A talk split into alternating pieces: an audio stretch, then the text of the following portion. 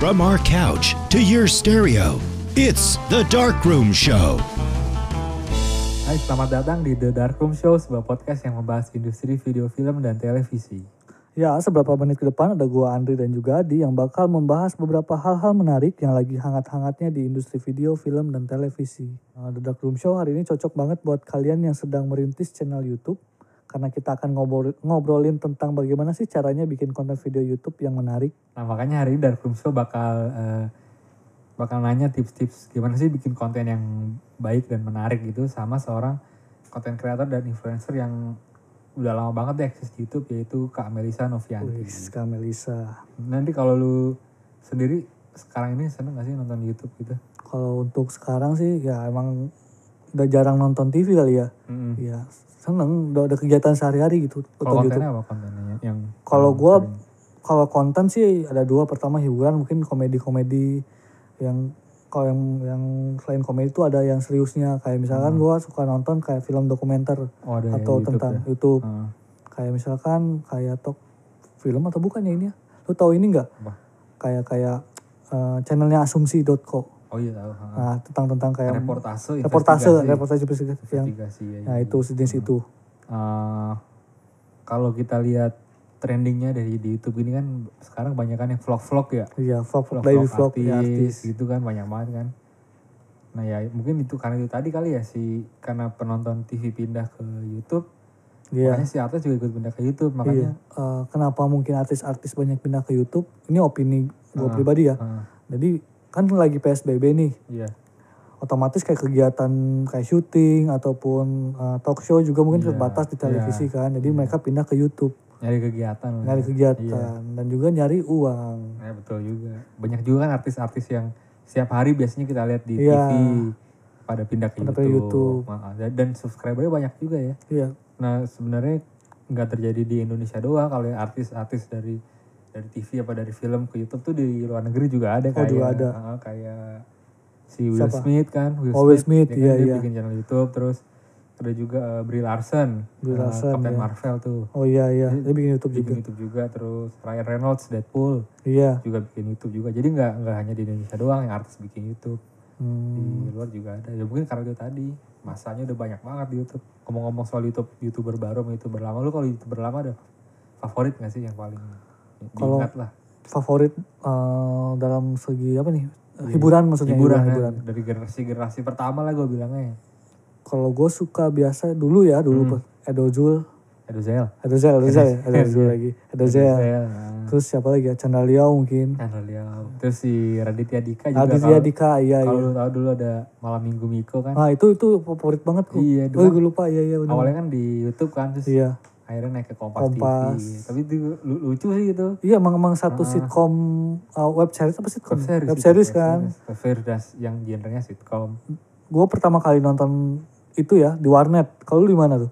gue gue di gue justru gue kebalik gue gue tahu si Raditya Dika punya YouTube gue tahu Hmm. Uh, tapi gue malam minggu minggu gue nonton Kompas TV Oh pas udah di pas Kompas. udah di Kompas Oh, berarti- terus oh. dikasih tahu sama adik gue "Oh, ini mah dari YouTube ini sih gue liat oh iya di YouTube Kalau gue emang ngeras ngalamin waktu nonton di warnet tuh do, belum belum masuk di Kompas tuh masih Ah, yang ah. sampai gue download gue sumpah sampai gue Oh, iya. download. Gue Pokoknya nonton. dari episode pertama sampai akhir gue dulu punya ininya apa namanya semacam filenya gitu. Ah, Soalnya ditonton berapa kali emang rame sih gitu. ya. Iya, iya. Gue nggak bilang youtuber sekarang jelek-jelek tapi youtuber zaman youtuber generasi awal sama generasi sekarang ya itu dia bedanya Iya. kalau zaman dulu bener-bener kontennya bener-bener di konsep kalau kata Edo kan Iya. kalau kalau sekarang ya kayak lu bilang tadi daily vlog Daily vlog Nah, benar. jadi ya kualitasnya ya bisa Iya. dipertanyakan Iya. ya balik lagi kayak waktu, waktu kita bikin kan eh nggak waktu kita obrolin kayak seberapa jauh sih kon eh, kualitas konten TV kita kan Hmm, oh iya ada segmentasi itu ya. iya terus eh, ya kualitas konten TV kita sekarang pindah ke YouTube ya ya kualitasnya ya sama-sama aja jadi jadi nggak bisa protes Biar- bukan nggak bisa protes jadi ya ya kita nggak bisa Ngejudge gitu ya. nggak bisa ngejudge juga karena kan yang pernah kita bilang sama Mas Rian juga dulu Iya. episode keberapa tuh kan hampir hampir mayoritas eh, yang disukai oleh penonton ya itu mungkin ada beberapa yang yang suka konten yang berbobot tapi yang banyak juga yang suka yang konten hiburan yang ringan gitu Iya. kan karena kan orang buka YouTube mayoritas siapa yang hiburan lah Iya. yang hiburan Dan biasanya yang nonton daily vlog itu yang menurut gue ya orang-orang yang Mhm. baru baru tahu nonton YouTube gitu kalau menurut gue. Iya, ya mungkin itu tadi mereka pengen yang ringan-ringan dulu. Ringan-ringan kan. dulu Ah, ya kan daily vlog atau apa Iya. gimana. Kalau itu bisa menghibur buat segmen yang mereka itu ya Oh, ya udah ya ya silakan. silakan gitu. Kembali lagi kan ke selera hiburan Iya. gitu kan. Nah, daripada kita ngobrol-ngobrol tentang konten Orang ya, YouTube, orang. ah, ngobrolin orang tentang Jahat juga YouTube, ya. Jahat juga. Nah, mendingan kita langsung aja ngobrol Sama eh, sama konten kreator lah konten kreator yang udah nungguin di sini dari Iya, tadi nih. kasihan ya. Nah, di studio kita nih udah ada seorang konten kreator dan influencer uh, dunia gadget Gadget nih. yang sudah apa ya Malah melintang ya. malang melintang di YouTube Waduh. dari dari satu channel ke channel yang lain hingga akhirnya sekarang bikin uh, channel independen ya kan? Di depan kita udah ada Melisa Novianti Bisa Novianti. Ya, hai guys, di depan kamu ada Melisa. Asik. ya bukan di depan di di di di, di kuping telinga. Oh kalian, iya, di telinga kalian. Di samping kali, kan Di- ini oh, kita iya. sebelahan Iya, ya. iya, iya. Di samping ada. Apa kabar Kamel? Em, baik, kalian gimana? Baik, Baik, baik, baik. baik. Wah, udah mulai sibuk nih ya sekarang. Ya mulai sih dikit-dikit. Ya ini salah satunya mencari kesibukan podcast ini. Iya podcast. Biar produktif ya. Benar. Tapi kalau Kamel sendiri kemarin selama uh, PSBB ini kegiatannya? Iya. Aku sendiri juga tentunya harus produktif juga. Hmm. Jadi terus bikin konten juga, ngurusin bisnis juga, Wih. macam-macam lah. Bisnis apa tuh? Bisnisnya sendiri boleh disebut emang? Gak Boleh, apa-apa boleh, silakan. promosi. Silakan dengan promosi nggak apa-apa. Kitop.id Kitop.id. Itu apa tuh? itu jual berbagai macam smartphone aksesoris kayak Oh. power bank, terus juga ada car charger, earphone, Hmm. macam-macam sih. Bisa langsung cek aja di Shopee Di Shopee. atau di Lazada juga ada. Kamisah, uh, sebagai permulaan kita punya pertanyaan yang general sih buat semua tamu. Oke. Uh, bisa diceritakan nggak sih gimana awalnya sampai sekarang akhirnya jadi seorang content creator? Oke, jadi aku sendiri tuh emang suka sama gadget dari pas aku kecil ya, Hmm, dari iya. pas SD gitu. Kayak yang terakhir kali aku ceritain, aku suka ngikutin perkembangan HP gitu. Waktu itu kan masih zaman zamannya Nokia ya, Iya, Nokia. Nokia 6600, 3660. NG kan dulu. Iya. Nah, pokoknya N series gitu-gitu. Terus ngikutin makin ke sini kok kayaknya makin seru. Teknologi tuh makin kayak macam-macam gitu Iya. kan. Terus juga makin uh, sophisticated bisa dibilang. Dan nggak cuman di industri smartphone aja, tapi juga di berbagai macam industri lainnya kayak gimbal contohnya juga makin beragam ya sekarang. Gitu sih. Jadi itu yang bikin aku mm, kayak keep going gitu loh di industri ini. Lu inget gak gadget pertama yang pegang tuh yang, waduh ini gadget paling keren nih. Em, pas SD ya, pas SD Oh, tuh pakai SD. Aduh. Kelihatan nih ya, SD udah punya handphone ya. tapi lupa atas, iya. lupa lupa lupa lupa jenisnya apa tapi yang aku ingat pas sekitar kelas 5 atau kelas 4 SD enggak enggak kelas 5 deh Kelas lima. kelas 5 SD itu 3660 awalnya Oh yang masih poliponik ya? Apa? Eh, yang bawahnya gendut gitu bulat tuh Oh, iya, Nokia iya, iya. 3660 kan ya ada kurs apa sih namanya trackball gitu ya? Trackball iya iya semacam itu ya? Eh, eh. kalian apa HP pertamanya Uh, Nokia 2100 oh yang warna biru. Heeh. Uh, terus itu cuma tahan berapa bulan gitu hilang dicopet, Oh, iya, diangkut. cuma berapa bulan kalau apa nih? Kalau gua Nokia 66, 6600. 6600. Iya. oh iya sama sempat ganti juga Ganti itu iya, Eh, eh. hits. sering disebutnya Nokia kodok ya Iya, Nokia kodok kan gede bentuknya Iya, kan. iya. Iya. Terus ini selanjutnya nih, uh, kita kan hari ini ngebahas tentang uh, konten YouTube, membuat konten YouTube. Kalau kami sendiri ada nggak sih uh, alurnya dari konsep sampai ke tayang gitu? Eh, iya dong, pastinya kayak sebelum konten itu akhirnya aku publish, aku tuh kayak bikin scripting dulu, Hmm. pikirin konsepnya dulu gitu. Pokoknya aku apa-apa untuk bikin konten pasti sebelumnya tuh brainstorm dulu ya. Hmm.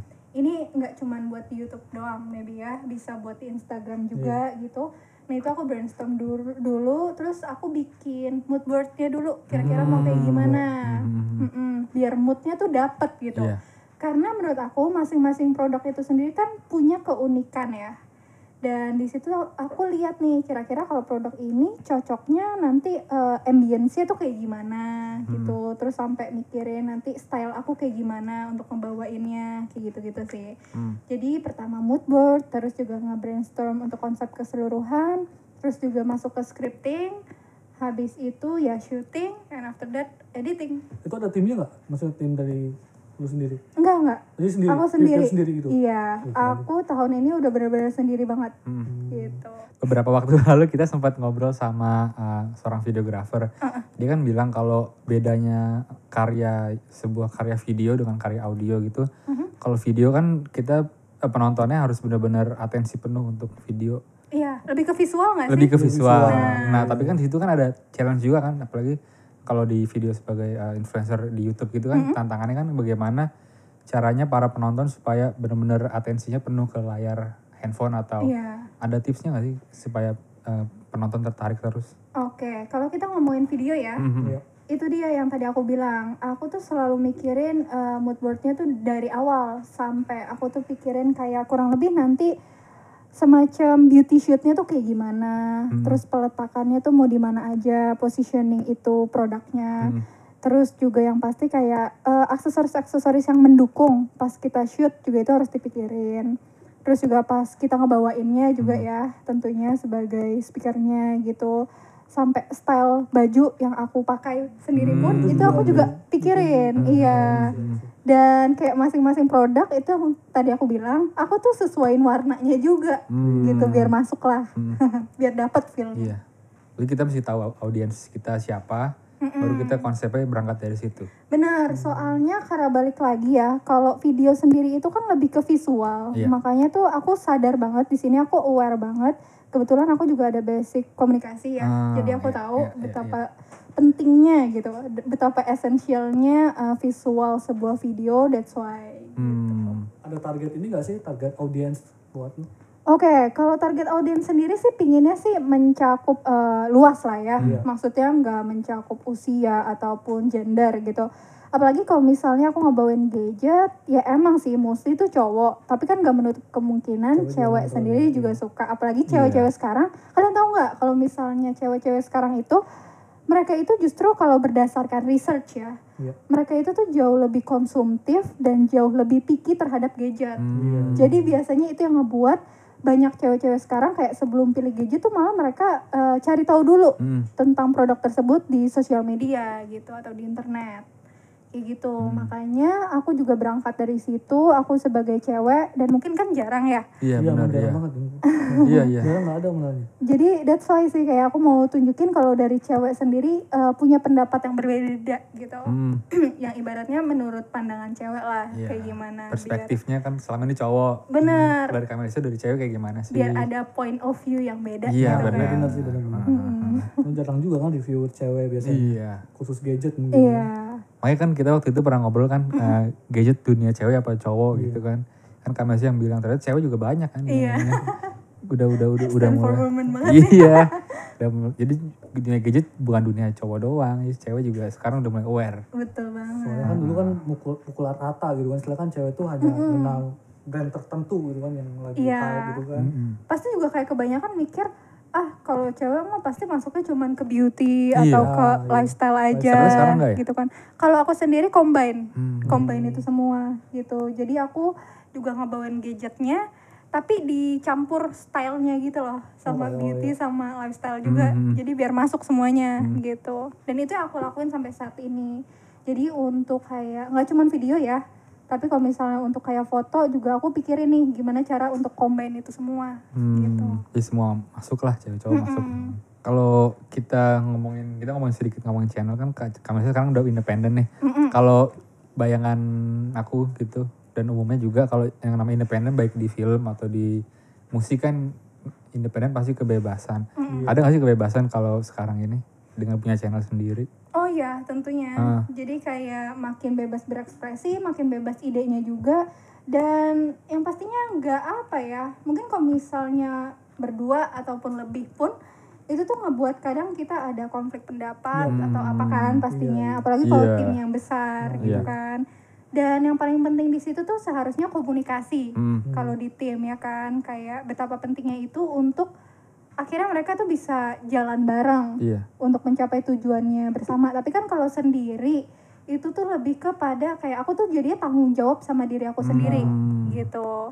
Emang sih kayak tanggung jawabnya lebih besar Iya. karena mikirin semuanya sendiri kan Iya. pastinya dari Iya. nol sampai akhirnya itu publish gitu kontennya tapi ya itu serunya jadi sesuatu yang challenging sih Iya, menurut iya, aku iya. gitu Dan kalau kita ngomong beberapa episode ke belakang kan, kita setuju lah kalau industri yang konten video itu pasti orang-orang orang kreatif kan. Iya. Nah kalau s- dengan independen ya pasti ya udah idenya keluar semua tuh ide-ide kreatifnya ya nggak ada yang menghalangi lah istilahnya.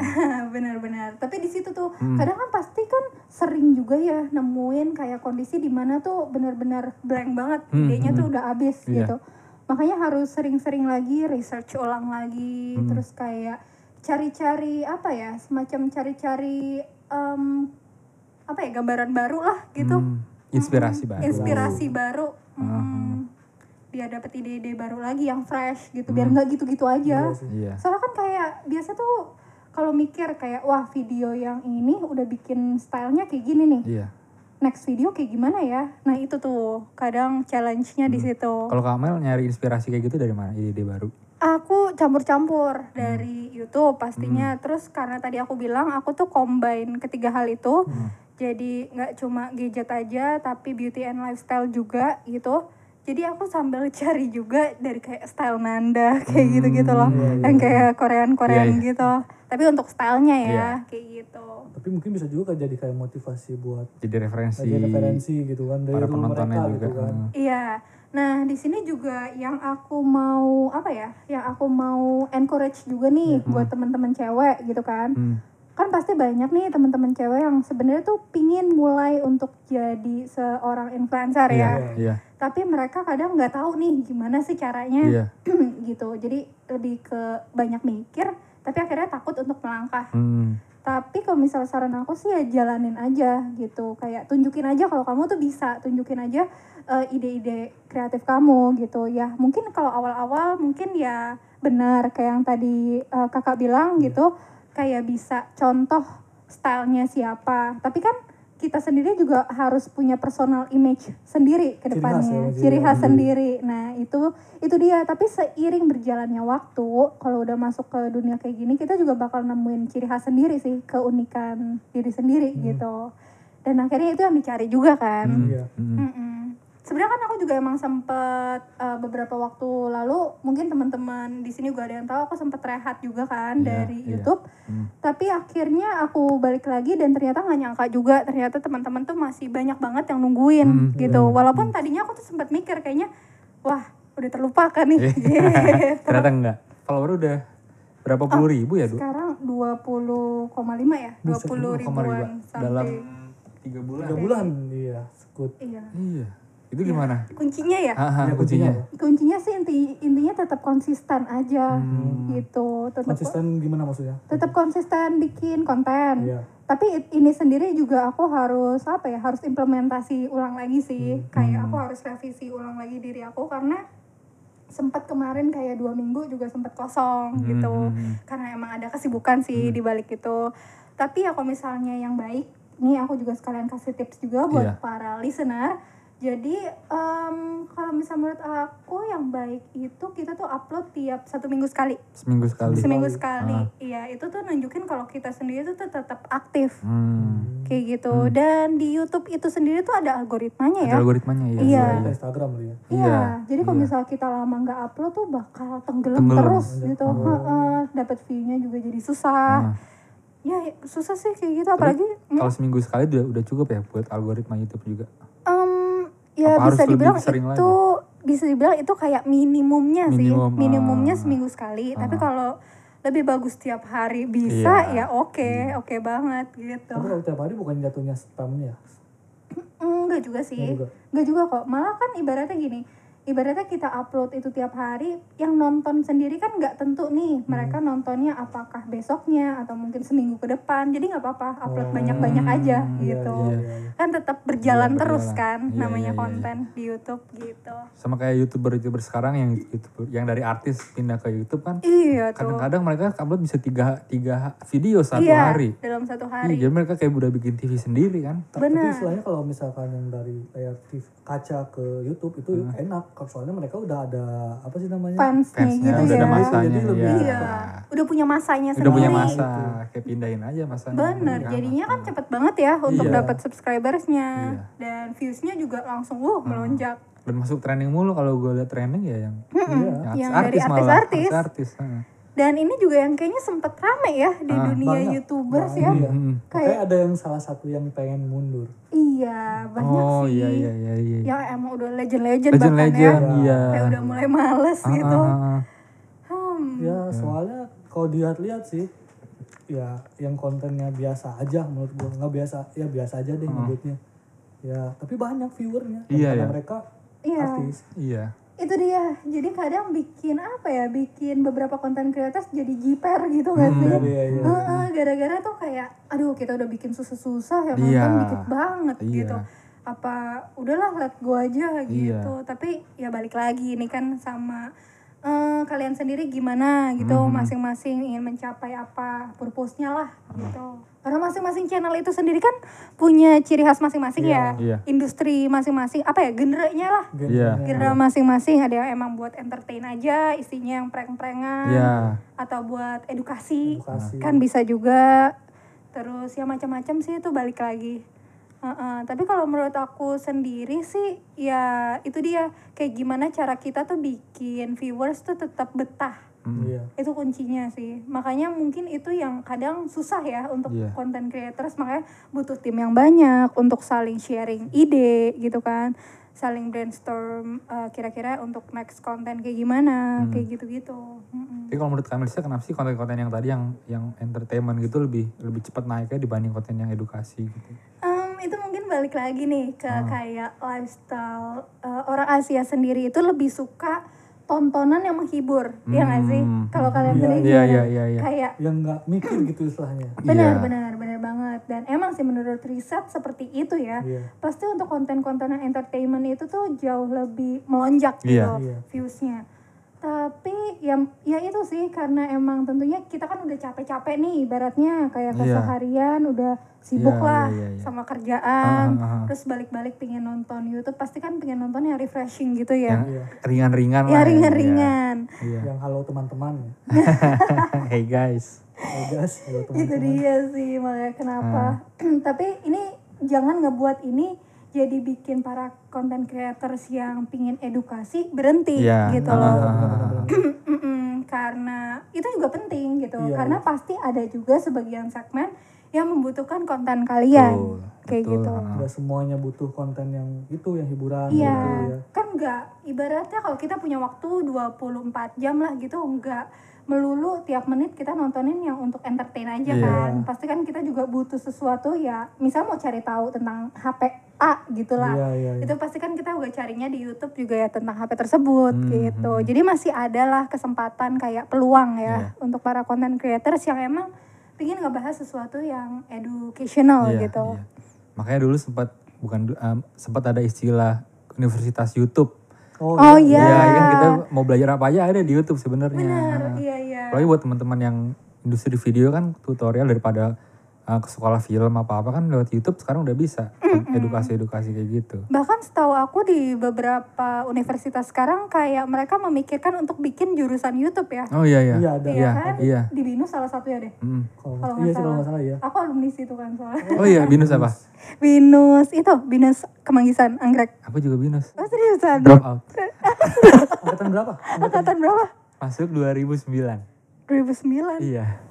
Aku 2012, jurusan komunikasi PR. Oh iya, aku uh, interior, tapi satu semester doang. Oh gitu. Iya, itu drop out karena jadi curhat nggak apa ya teman-teman. Gak apa-apa dong. karena aku pikir, eh, karena aku pengennya di kafe. Tapi Eh tadi eh, juga mau di kafe. oh iya, iya. aku juga udah tes di kafe. Heeh.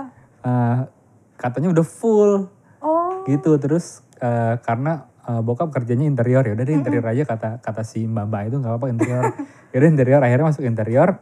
Enak tuh kan semester pertama gambar-gambar kan nirmana Nirmana, segala iya. ya. iya. masih masih gambar yang dua dimensi lah. Begitu semester 2 ada fisika bangunan. Aduh, deh, udah deh. Ada semester 2 gue hanya masuk kelas bahasa Inggris. Aduh. Ya kan? Kalau kamu Nisa, full. Aku full, Oh, full, enggak. full. Lulus. Amin. Oh, Iya, amin sih. Iya, iya, iya. Hampir mendekati 4 Oh iya. GPA. Oh. GPA. Oh. empat woi semprot ya Oh. Iya, tapi hampir, hampir. Tapi gara-gara aku waktu itu ya ada kesalahan lah. Ibaratnya waktu itu sama dosennya itu. Ya jadi curhat juga. Apa nggak apa? tapi kalau misalkan IPK-nya 4 tuh Hmm. nggak bakal jadi kayak gini, pasti jadi dosen. Iya? Iya? Iya juga sih, iya, benar yang. IPK-nya nggak empat malah jadi orang-orang kreatif. Kreatif. Orang kreatif, iya. Waktu itu juga sebenarnya karena kesalahan apa ya? Jadi ibaratnya kesalahan komunikasi aja sih. Aku kira tuh eh, karena waktu itu aku nggak perlu datang ujiannya lagi dan udah dijanjikan nggak usah datang nanti langsung dikasih A aja. Soalnya iya, iya. waktu itu aku udah memenuhi standar apa gitu. Akhirnya aku nggak datang lah. Tapi ternyata kalau di binus kan sistemnya cukup ketat ya. Iya, iya ternyata benar. emang harus datang pas hari Iya, H. iya. Tapi waktu itu ya nggak datang. Akhirnya wah gara-gara itu jadi failed gitu. Ah, Sayang sekali Ya. pemirsa. Binus di mana? Yang di mana lu? gue di Syahdan. Oh syahadat. Hmm. Oh iya di anggrek. Di Tapi Anggrek. Oh di anggrek deket Tapi juga. tuker-tukeran kan? tuker-tukeran juga. Ada kelas yang di Syahdan juga kami. Ada, Oh, ada, ada. anggrek ya dan sama Ah, kijang. Kijang. Heeh. Kalau Kijang tuh main futsal doang di situ. Cukup jauh sih. Cukup Iya, jauh. benar-benar. Jadi mesti jalan ya Jalan kalau kalau buru-buru. Soalnya Kalau kan kijang, jalannya ya. sempit banget. sempit banget iya. Nggak tahu sekarang belum pernah ke sana lagi. Iya, sama Berarti sih. ini abis lulus kuliah langsung YouTube gitu? Apa? Oh, Oh, enggak, iya. enggak. Enggak, aku itu pernah eh, kan aku sendiri tuh dari dulu orangnya tuh suka sama experience ya. Hmm. Iya. Dan jujur aja karena aku sendiri tuh anak tunggal Hmm. sebenarnya. Gue anak disayang nih. Tapi enggak enggak. Nah ini kebalikannya nih aku juga mau cerita ini. Mungkin kebanyakan orang ngira kalau anak tunggal itu anak yang dimanja Iya, gitu iya, kan. iya. Tapi itu balik lagi sama pribadi kita masing-masing. Kalau aku sendiri cenderung aku tuh nggak suka untuk dimanja walaupun emang orang tua aku sendiri hmm, bisa dibilang bisa afford me banget gitu. Tapi aku nggak mau eh, menjadikan itu kayak suatu apa ya? suatu hal suatu privilege lah buat Iya, aku nggak privilege, mau iya, nggak iya. mau malah gitu kayak aku dari kuliah mungkin teman-teman yang tahu aku dari kuliah aku tuh udah mulai kayak usahaku sendiri gitu loh Hmm. kayak awalnya tuh jual apa ya mulai online shop kayak skincare Oh, iya, beauty iya, iya. products bahkan gadget juga Gadget Hmm. juga. iya jual beli HP iPhone Cewek macam-macam seriusan teman-teman aku yang dari uh, kuliah mungkin tahu ya Ah, dari iya, iya. situ tuh aku udah bergerak di bidang ini gitu jual beli berbagai macam produk dan itu sih yang uh, yang bikin aku tuh tetap punya prinsip kalau misalnya cewek itu harus tetap kerja. Nah, iya. Hmm. gitu loh sampai sekarang. Jadi eh kalau ditanya abis dari situ aku ke mana ke YouTube nggak juga nggak langsung. Aku itu sempat di beberapa company sebelum ini. Pernah juga tuh eh, kerjasama bareng eh maksudnya kerja bareng Glenn Alinsky sama Chelsea Olivia. Atau jadi manajemen gitu apa gimana? Lebih ke apa ya semacam marketing manajernya mereka di Oh, itu marketing. Alinsky Brothers kalau kalian tahu baju-bajunya Oh, gitu baju. Hmm, clothing, Iya, clothing. clothing line-nya, Clothing line-nya si Glenn Alinsky. Hmm. Eh jadi sekalian. Tadi tit, iya, habis itu sempat juga di IT. Oh iya. IT juga. IT company, Japanese IT company. Kalau kalian tahu Docomo, Docomo ya tahu. nah Tahu. Itu kan ada tuh representatifnya di Indonesia, di Jakarta. Lebih tepatnya sih namanya NTT ya, NTT Docomo. Hmm, iya iya tahu tahu tahu. Nah, aku pernah di situ. Oh. Jadinya kenapa aku juga tahu tentang IT juga. Oh, jadi Oh. ada basic di situ kan. ada basic juga Ah. dan untungnya di situ kan juga eh, environmentnya kan bareng Japanese juga kan Hmm. ya maksudnya kayak mereka itu tipe yang benar-benar pingin kita tuh harus ngerti banget gitu Iya iya iya. tentang teknologi tersebut yang kita bawain lah yang kita represent saat itu gitu jadi itu yang membuat aku ya sampai sekarang harus detail dalam melakukan Hmm. sesuatu Hmm, Hmm. berarti udah paham banget tentang apa namanya gadget kayak masalah gadget. Docomo juga tahu gitu kan punya Iya. kayak server gitu-gitunya oh sih iya. waktu itu aku lebih ke ngurusin kayak eh, gimana caranya untuk eh, sistem integration, Ah. network integration, gitu-gitu. Waktu itu sempat juga ada beberapa project bareng beberapa Japanese company di Indonesia kayak eh, Honda, Yamaha, Hmm. gitu. Hmm. Jadi untuk untuk itunya sih networknya, network. Mm-mm. bener. Jadi cukup seru juga ya untuk Iya, tahu di iya. situ. iya. Ini kayak Kak Melisa ini banget ya apa? eh, istilahnya mendobrak dunia cowok banget. Wadaw. Iya. Karena kan IT kan pasti kan Cowok banget Iya, gitu. ternyata ada juga ternyata. Iya, nah itu sih yang aku bilang tuh challenging jadinya. Iya, iya, Iya iya. iya. Beda dengan yang lain mungkin ya. Benar, bahkan aku juga sempet bikin website sendiri Oh, iya. waktu itu dari scratch, from scratch gitu loh. scratch, iya. Jadi caranya gampang, cuma cari di YouTube aja. Cuma butuh kayak notepad doang. Oh iya iya. Cuma butuh notepad doang. Kodenya di situ. Heeh, terus kita tinggal bikin kayak kode-kodenya aja deh. Terus jadi Coding iya. pakai baca apa? kayak HTML. coding gitu kan. dulu. Heeh. Pokoknya HTML, gitu gitu. HTML ya. Hmm, Pusing loh itu. Pusing dulu gue pernah belajar itu juga waktu SMA. kayak bikin website gitu. Jadi kita ngetik kode-kodenya gitu. Iya, iya. Dan akhirnya gue aplikasikan di Friendster. Oh. Jadi kalau di testingnya tuh Friendster di bannernya bisa jalan. Iya, iya. gitu, iya. Itu seru banget. Iya. Karena yang lain belum pada tahu nih, gue tahu padahal basic doang sih. Jadi, Iya.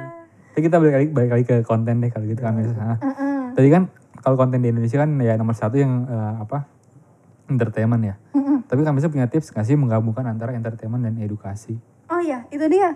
Makanya itu yang aku implementasikan sampai saat ini Hmm, sih. hmm. Aku gabungin yang kayak ketiga hal tadi, itu kan tentunya termasuk entertainment juga ya. Mm-mm. Jadi itu nggak bikin boring gitu, Iya. nggak bikin penonton boring. Dan itu yang paling penting. Apalagi kan kita tuh ibaratnya sebagai content creators kan juga sangat mikirin nih. Mereka ibaratnya cuma nonton, eh, mereka akan nonton sampai menit keberapa. Itu kan Iya. kita dapat analyticsnya juga. Iya Oh, benar. iya, iya, Iya, sedih juga kalau misalnya cuma ditonton pas menit-menit awal udah Hmm, close hmm, gitu kan hmm, sedih juga. Jadi itu dia sih yang bikin buat terus kayak mikir gimana Iya. ya biar pada nonton sampai habis gitu. Mm-mm. Kalau kalau di kalau di film nih kan eh, diajarin kalau lima menit pertama tuh penting banget. Jadi lim- lim- lima menit pertama tuh either penonton lu akan nonton terus atau penonton lu keluar. Jadi lima menit pertama udah bener bener-bener Iya. padat banget. Nah kalau Kamelia sendiri kalau di YouTube Iya, first jadi impressionnya kayak gimana sih? sama-sama Hmm, sama kayak gitu sih. Kayak kita tuh harus tahu ibaratnya peaknya itu Iya. kapan Oh, iya, gitu kan iya, ya. Hmm. Heeh. Kayak di mana kita harus kayak semacam kayak semacam sinetron lah gitu kan harus dipikirin juga ya alur ceritanya Iya. kayak gimana. Iya, iya. Jadi kayak gitu sih. Heeh, klimaksnya udah di mana nih? Iya, bener? klimaksnya di mana. Heeh. Jadi di awal-awal ada beberapa poin yang bisa kita sampaikan, tapi ada beberapa poin yang kita hold dulu Hmm. untuk uh, kita sampaikan pas di tengah-tengah. Iya iya. Uh-uh. Jadi nggak di nggak itu aja ya. iya, jadi nggak Iya. semuanya di dari di awal di semua. Uh, bener. Bahkan untuk di akhir sendiri kalau bisa ya bikin kesimpulan lagi gitu, biar dapat lagi gitu Ah. Iya, loh, iya, biar catch the point apa aja. Ya kan kadang-kadang ada, ada orang yang langsung skip ke kesimpulannya terakhir gitu kan ada itu kan. Bener Skip gitu kan. banget. Iya, misalnya tapi ya film jam scare pengen ke jam scare-nya deh. Iya, iya. Tapi ya itu lagi jadi banyak yang miss-nya kan. Banyak yang miss. Apalagi kalau soal harga ya. Nah, iya, Misalnya iya, kayak iya. kita lagi ngebahas tentang gadget apa, padahal aku udah sebut harganya di menit keberapa, tapi suka ada ada aja komen Iya, harga ada berapa aja. kak? Iya. yang mungkin ke skip atau gimana Iya, iya. gitu. Atau nggak kelihatan mungkin. Iya, Mhm. Tapi ya wajar sih. Makanya itu kenapa emang harus sambil ditampilin secara visual juga, terus juga di caption juga. Jadi ya Hmm. seluruh apa ya menyeluruh lah one Iya, iya, package iya. gitu. Iya, iya, iya. Mm-mm. Kalau sebagai kalau apa influencer in in general ada nggak sih tantangan-tantangan yang paling sering dihadapi gitu? Hmm, hambatannya ya paling lebih ke ide sih ya. Hmm. kayak kadang idenya mentok gitu Hmm. harus kayak gimana lagi Hmm. terus kayak mau bikin konten apa lagi Ah. gitu terus juga ya apalagi kan kalau- kalau untuk bikin video itu kan bukan sesuatu yang mudah ya Iya. bukan sesuatu yang simpel kayak kita tinggal foto doang Iya. gitu kan foto aja harus mikirin nih konsepnya mau kayak gimana apalagi video Mhm. yang kayak kita tuh juga harus sambil ngomong ham- harus sambil kayak ngejelasin explain the products Mhm. terus juga visualnya kayak gimana wadah itu sih mesti Nah. benar-benar Itu lama gak sih Lengkap. kayak buat uh, konsep, terus syuting sampai beres itu dibutuhin berapa lama waktunya biasanya? hmm, tergantung nih kalau misalnya kalau kalau apa ya kalau aku padetin bisa aja dalam satu dua hari itu jadi Beres kelar. uh, uh, udah udah jadi video review ya kalau Iya, kayak iya. gitu satu dua hari tapi ya balik lagi kan itu Hmm. kayak balik lagi kira-kira ini nih aku mau deadlinein diri aku tuh kapan kayak gitu-gitu Hmm. sih Oh, jadi deadline tuh dari diri sendiri gitu ya? kadang dari diri sendiri kadang juga ada yang dari company juga gitu Kalau komentar-komentar netizen, sejauh ini enggak sih Nah, untungnya aku thankful banget sama aku bahkan bukan apa ya bukan menganggap mereka sebagai followers tapi itu udah kayak teman online lah kita tuh sama-sama aja gitu Iya. di Online. komunitas gitu kan Mhm. Sesama lah karena aku menjadikan platform aku sendiri sebuah platform yang bukan cuman menginfluence ya tapi juga kita bisa sharing Hmm. gitu dan di situ aku senangnya ini teman-teman online aku tuh pada suportif gitu loh selain suportif mereka juga ya benar-benar komennya sendiri sejauh ini aku jarang banget kedapetin hate comments Mhm. gitu Mhm.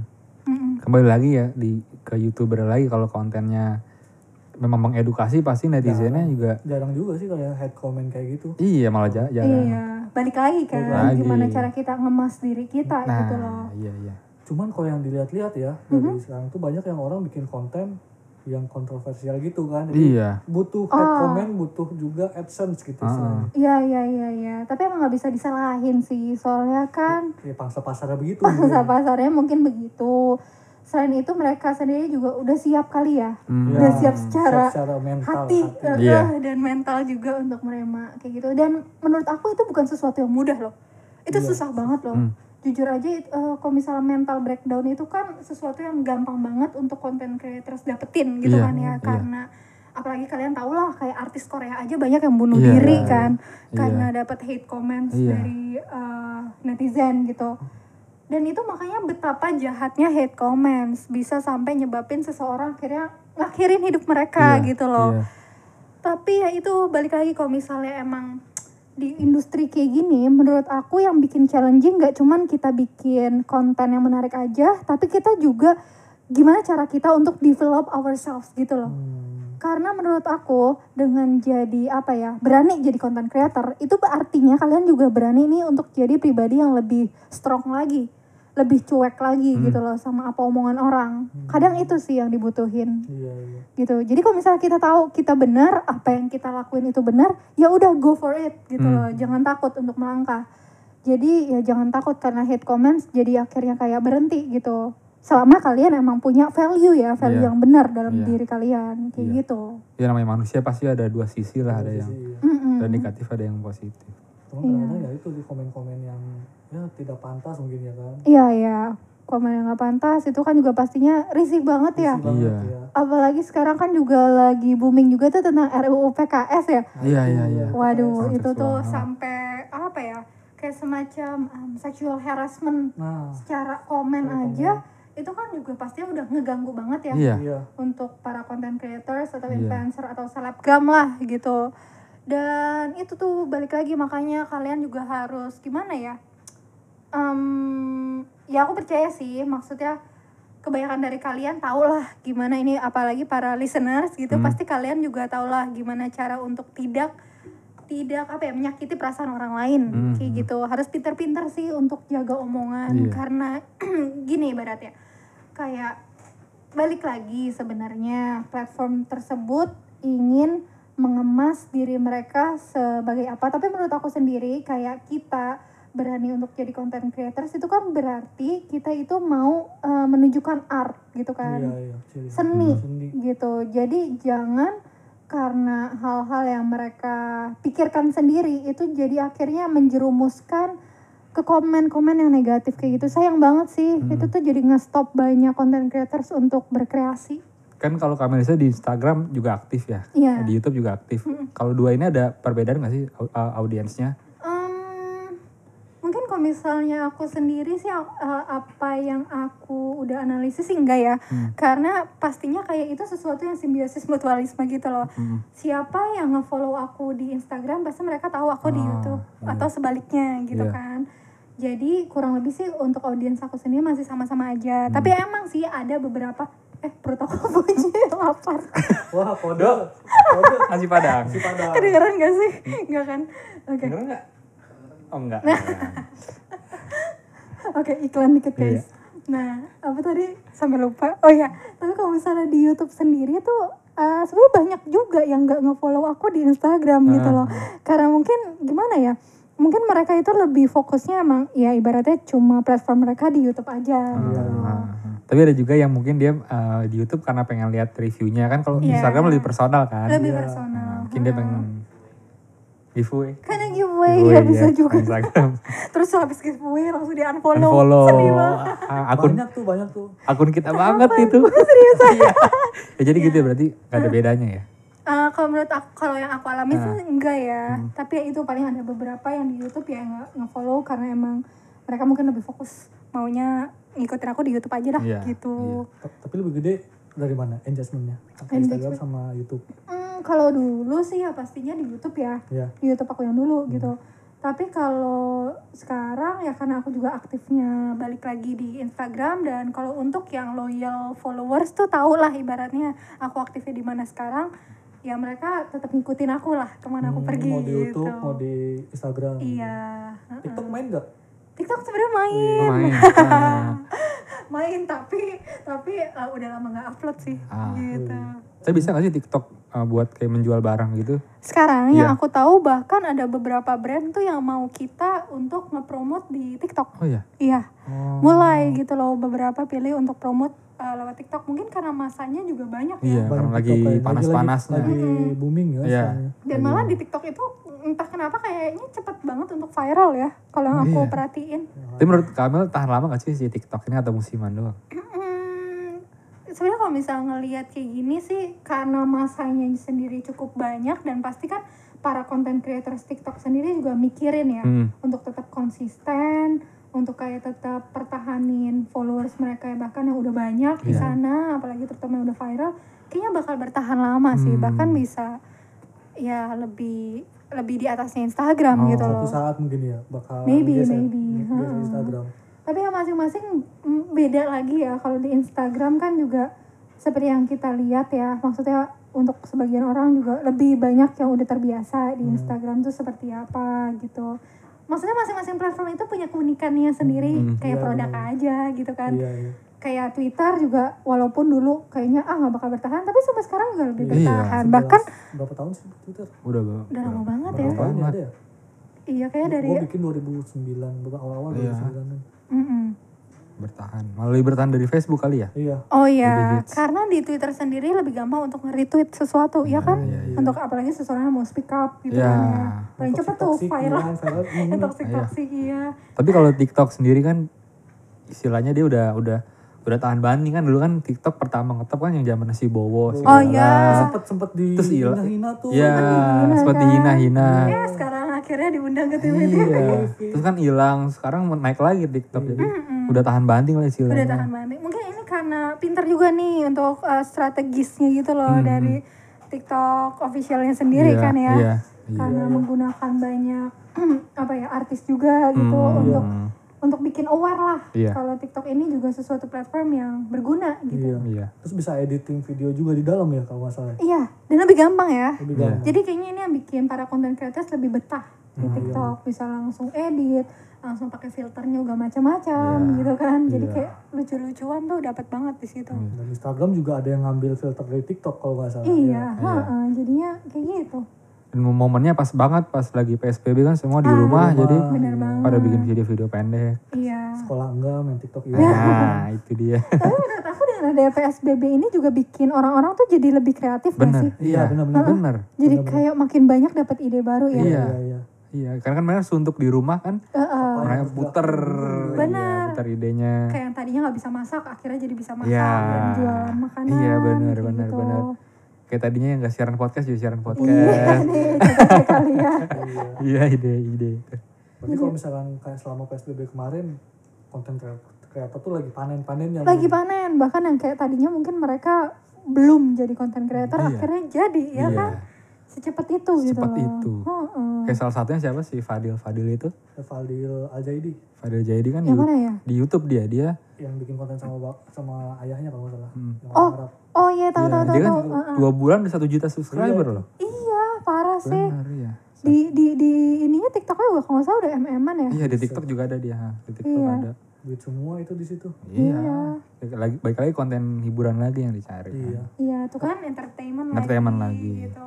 Tapi ya untuk kalau misalnya mau bikin konten edukasi juga bukan yang nggak mungkin Iya. ya. Iya. Kalau menurut aku tetap bisa juga gitu. Penting juga sih penting. Dan penting juga butuh apa ya? Sebenarnya kalau masing-masing platform butuh keseimbangan lah. Hmm, hmm, hmm.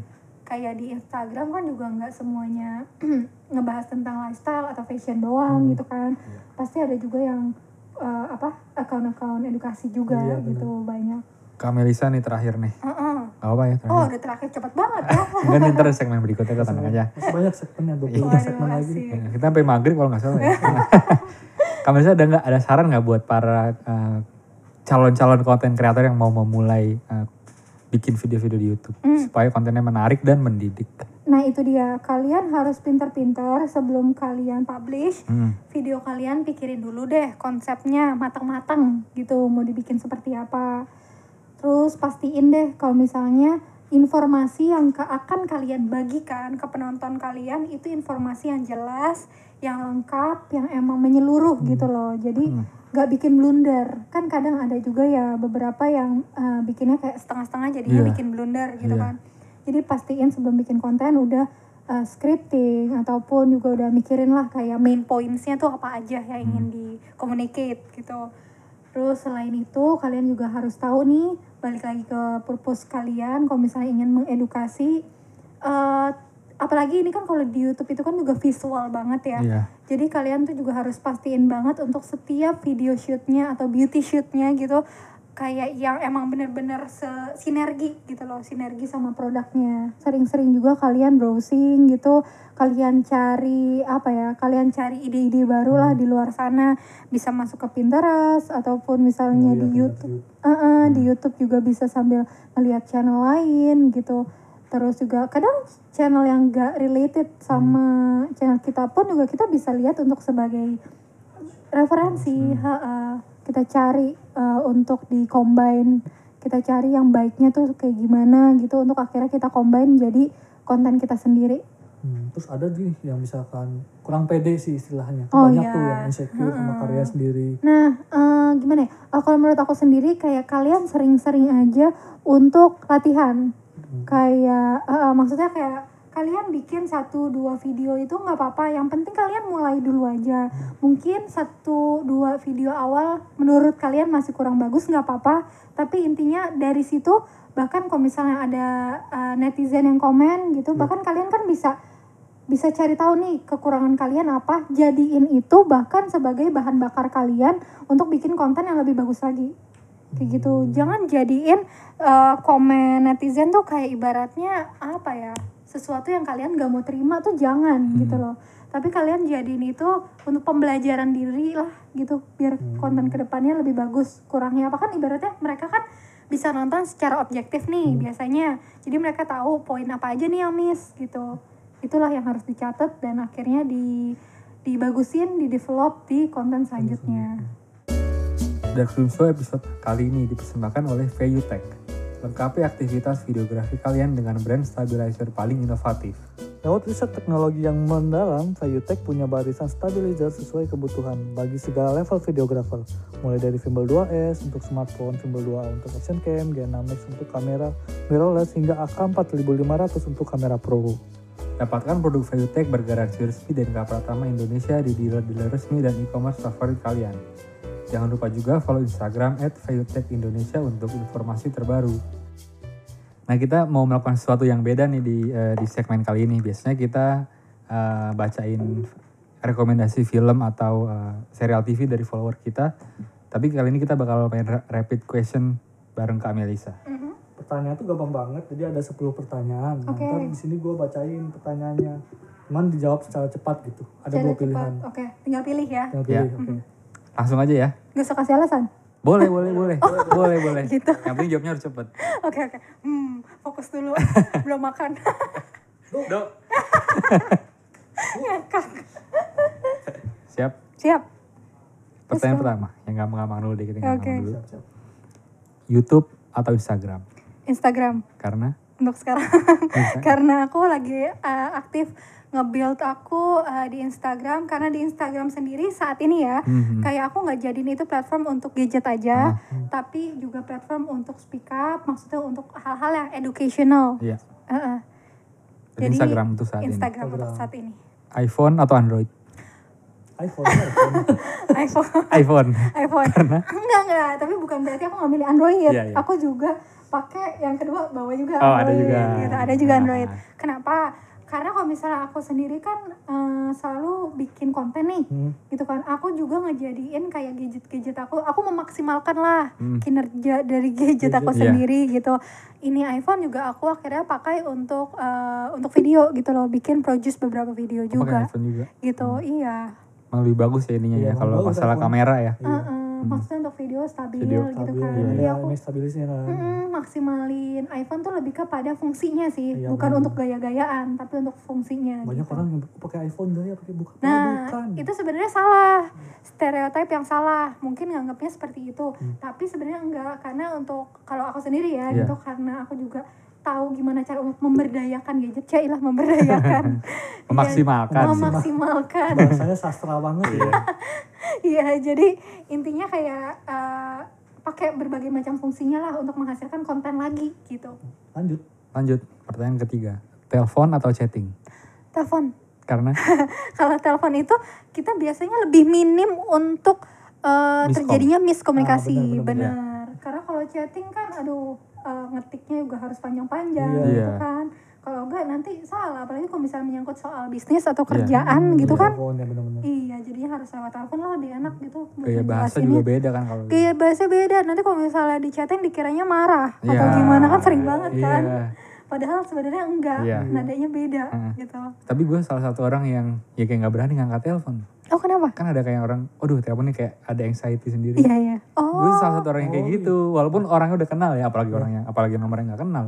iya iya. Sebelumnya aku juga kayak gitu. Nah, nah terus gimana sih cara intinya? Iya Kalau iya. Kamil? Sebelumnya aku juga tipe orang yang malu untuk Iya, ngomong iya gitu benar benar kan. benar benar. Iya baik itu malu untuk ngomong secara langsung kayak gini Hmm. ataupun ngomong di depan publik atau bahkan melalui telepon sendiri Iya. juga kayak ngerasa aduh kayak mm, semacam gak pede gitu iya, ya. Iya. kayak malah menghindari kalau Iya. bisa kan sebelumnya Iya. aku kayak gitu jujur tapi ya itu kayak kita sering-sering aja sih kayak banyak ngomong secara in real life Hmm. jadi kalau dari real life-nya aja kita udah dapet nih self esteem yang baik gitu udah pede gitulah Iya. sering uh, uh, jadi tipe orang yang apa ya uh, komunikatif Iya. jadi pasti kalau misalnya lewat telepon sendiri juga bisa komunikatif juga kayak gitu Hmm. Heeh Dilatih. dilatih aja dari kehidupan sehari-hari gitu apalagi bikin podcast kayak gini kan juga jadinya Iya. bisa makin sering ngomong nih Benar.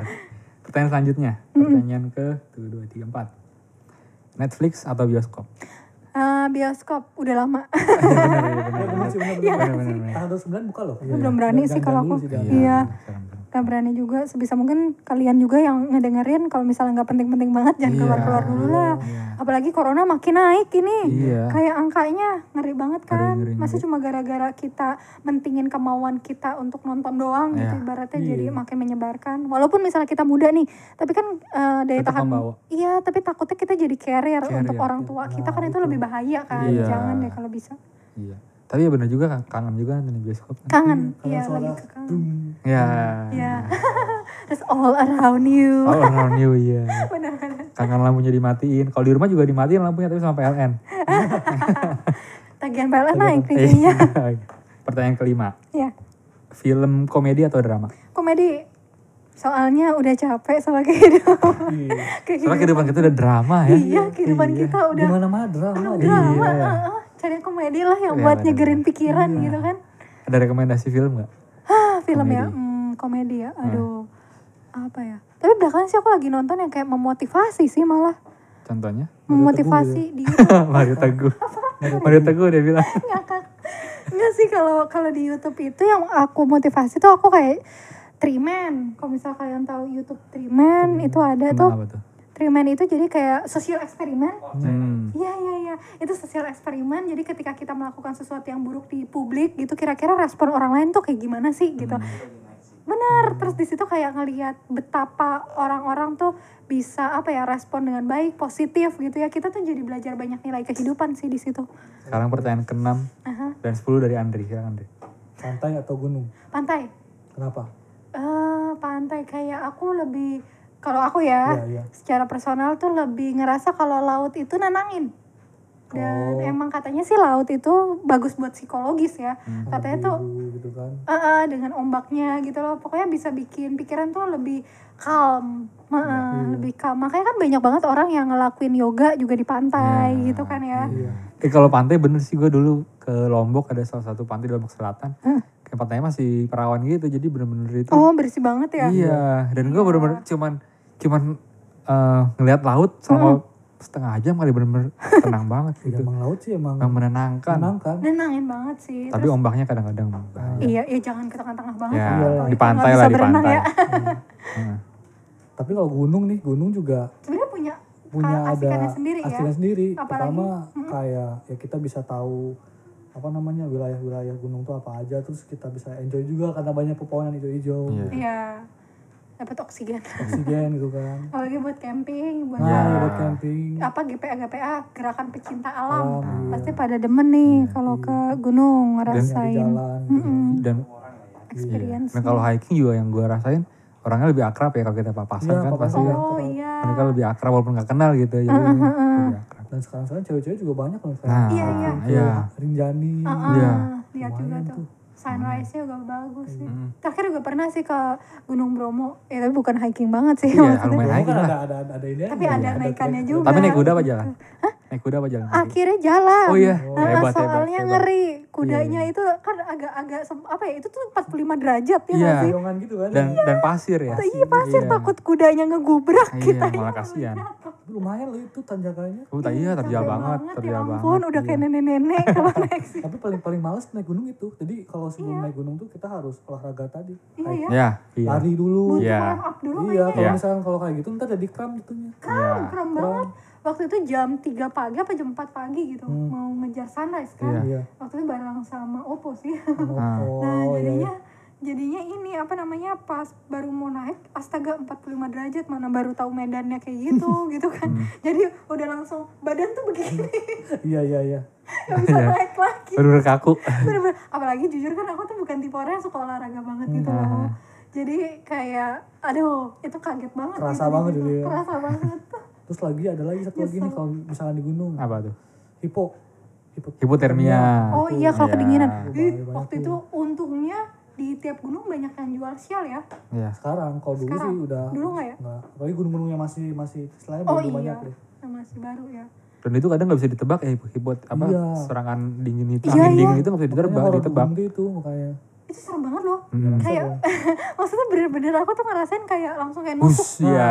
nusuk banget udah pakai baju setebel apa pun Iya. sampai kayak nging tetap iya gitu loh dan itu salah satunya harus dipanasin maksudnya di dihangatin Hangat lah kan, hangat kan. Ih, orang pop mie aja langsung dingin lagi Iya. langsung beku iya. gitu Nah, kalau pantai kan kalau mau ombak kan a- a- apa airnya ini dulu kan, lautnya agak-agak agak surut dulu. surut, Iya. Kalau kalau ada openingnya lah Iya, gitu kalau itu bener-bener itu. Ya gunung yang yang bikin dingin ya anginnya itu ya. anginnya Nusuk. iya gila terus banget kadang-kadang ada ya ada mistis-mistisnya juga Ah, iya. banyak itu sering banget ya kejadiannya Banyak. apalagi kalau misalnya kasus-kasus orang hilang di gunung Oh iya, yang Iya, mana ada yang terakhir tuh baru tuh. serem banget Dia dia cuma nemen, nemenin temannya ke buang air kecil. Hmm?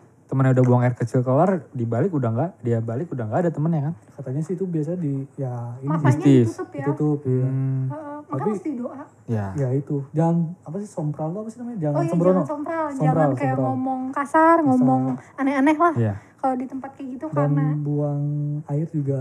Nah, ada. Buang air harus lihat tempatnya juga nggak boleh di bawah pohon gitu Nah, kan. iya. apalagi buat cowok-cowok gitu kan itu Iya. bahaya Iya. banget gitu Eh, soalnya emang biar gimana kan gunung tuh masih apa ya tempat yang belum dijamah sama Iya. manusia Iya. ya. jadi kayak masih banyak lah ibaratnya energi yang berbeda juga iya. gitu kan. Dan pantai juga juga sama ada. Pantai juga Pantai sebenarnya juga sama. makanya kalau betapa kekuatan alam tuh jauh lebih besar betul. sebenarnya. Apalagi alam bah dukun nah ini mulai dapet nih mulai mulai dapat dapat.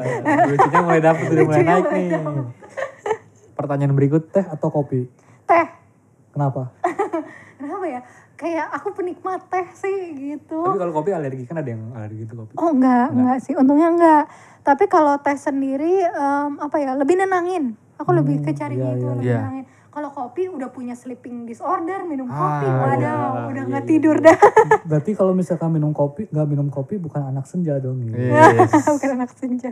Tapi kalau kopi ya kadang-kadang gue deg-degan itu yang, Oh, yang gue iya. takutin tuh deg-degan itu bukan Heeh. tidur. Tapi asal kalian tuh harus tahu takaran yang pas sih, Ya. jangan kayak kopi hitam doang gitu Iya. kan itu bahaya. iya iya Ya campur lah gitu sama Makanya sekarang ya topi topi eh topi lagi kopi kopi.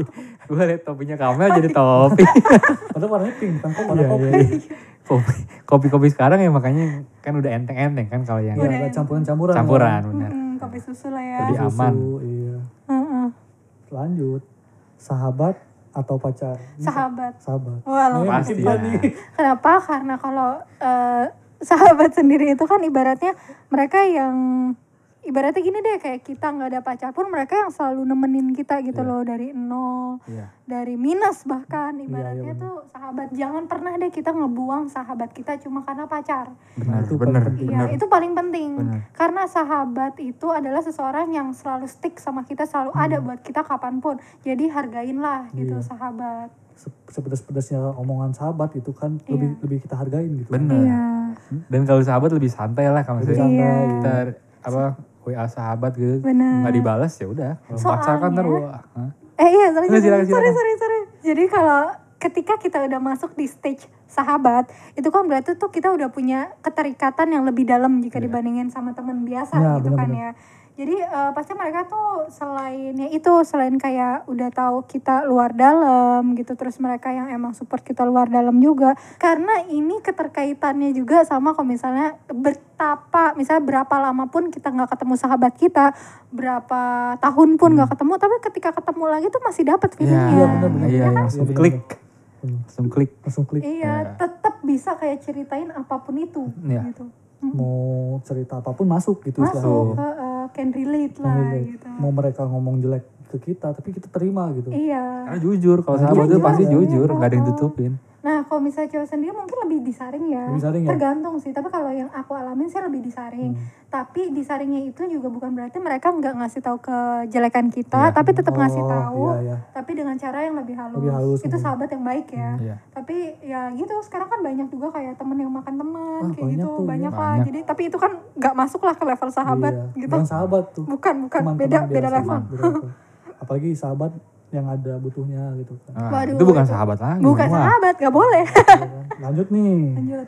Kucing atau anjing? Ah, anjing. Kenapa? Kenapa ya? Kayaknya dari dulu mungkin karena keter biasanya tuh meliharanya anjing. Oh, melihara anjing sekarang dulu-dulu- juga. Sekarang sih kagak, tapi dulu-dulu iya. Hmm. Tapi eh, kalau anjing karena lebih bersahabat kali ya, lebih, Lebih ngerti friendly. mungkin lebih ngerti. Nah, dan mereka tuh tahu kayak bisa ngerasain apa yang kita rasain Iya. gitu loh. Jadi lebih dapet aja gitu loh, udah kayak best friend juga Iya. gitu. Sekarang pelihara anjing apa enggak? Enggak, enggak pelihara apa pun. Tapi pernah biar anjing. Pernah, terus kayak apa? yang paling lama itu uh, pom gitu, campuran Ah. pom. Tapi dia itu 12 tahun nemenin aku Oh, dari iya. SD. Heeh, dari Oh. masih SD terus nemenin sampai kuliah. Hmm? Terus akhirnya dia sakit jantung. Ah, K-pop atau K-drama? K-pop atau K-drama? Hmm. Kalau sekarang sih aku lebih ke K-drama ya. hmm. Kenapa? Kenapa? Soalnya di K-drama itu tuh bisa ngedapetin banyak pelajaran hidup. Ya. Ya, Ya. soalnya kalau K-pop itu kan ya cuma kayak sesuatu yang menghibur tiga menit udah gitu iya. kan kita Iya. nonton video klipnya gitu misalnya let's say kalau K-pop kan kayak gitu Hmm. Eh, udah tiga menit udah selesai untuk entertain kita tapi kan kalau K-drama kan durasinya lebih panjang terus juga itu menyangkut kayak kadang tuh cerita yang sehari-hari gitu kan ya jadi itu Hmm. kadang juga ngebantu kita tuh untuk dapetin value-value lah gitu Hmm. yang sebelumnya kita nggak tahu Tapi kebanyakan film-film K- K-drama, K-drama itu kebanyakan tentang cinta ya. Em, Enggak juga loh. Sekarang tuh banyak juga yang kayak tentang mental health ada. Mental health yang ada. it's okay not to be okay. Hmm. Itu tuh juga lagi bagus tuh. Itu juga ngebahas tentang mental health gitu loh. Tentang psycho segala Hmm, macam. hmm, Jadi tuh bisa belajar dari situ lah buat jadi pribadi yang lebih baik juga ya kan. Iya. Terakhir deh eh, Kak Melisa. Ah, kok pesan terakhir kayaknya gimana gitu pesan Iya. terakhir. Pesan terakhir. Selanjutnya, lanjutnya gitu. Ah, kalau ya- sebelum kita tutup acaranya apa yang mau Kak Melisa eh, ucapkan untuk pendengar kita? Oke. Ini eh, jadi aku mau bilang dulu nih makasih buat kakak-kakak di sini. Sama-sama Kak Melisa. Dan perintah kakak saya di bawah anda. Seriusan. Seriusan. Jadi sebenarnya aku makasih banget nih buat teman-teman di sini yang udah nyediain platform buat kita sama-sama uh, speak up bareng Iya. gitu ya ngobrol-ngobrol bareng juga, sharing banyak hal. Terus juga aku juga mau bilang makasih juga buat kalian para listeners yang udah nonton, eh nonton kebiasaan di YouTube kan. yang, Anggap aja ini podcastnya anda di komputer. Oh iya benar, jadi ada kamera dari kamera, sini kamera. gitu ya. Makasih banget buat kalian yang udah ngedengerin dari awal sampai habis. Semoga kalian bisa ngambil hal-hal positif yang udah kita share di sini. Jadi ini tuh pembelajaran buat kehidupan kalian.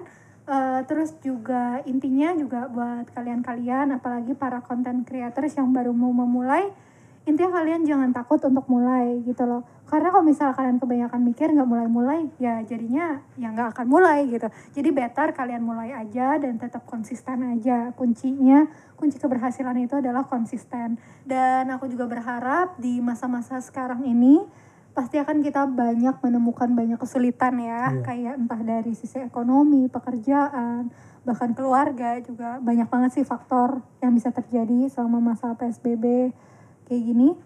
Eh, tapi itu dia, eh, again aku mau ingetin ke kalian untuk terus berusaha keras aja, tetap kerja keras aja karena eh, kalau misalnya kalian aja bisa menemukan ide-ide baru gitu kan, bukan yang nggak mungkin kalian akan sukses di bidang tersebut gitu loh. Jadi tetap cari ide-ide baru aja, never give up intinya itu. Walaupun emang ibaratnya seakan dunia tuh wah berat banget gitu, tapi itu sih pesan aku jangan pernah jangan pernah berhenti untuk menyerah. Pasti ada sesuatu. Jangan menyerah. Pasti ada di balik semuanya pasti ada sesuatu. Iya, di balik semuanya pasti ada sesuatu. Ya kan untuk kebaikan kita sendiri. Iya.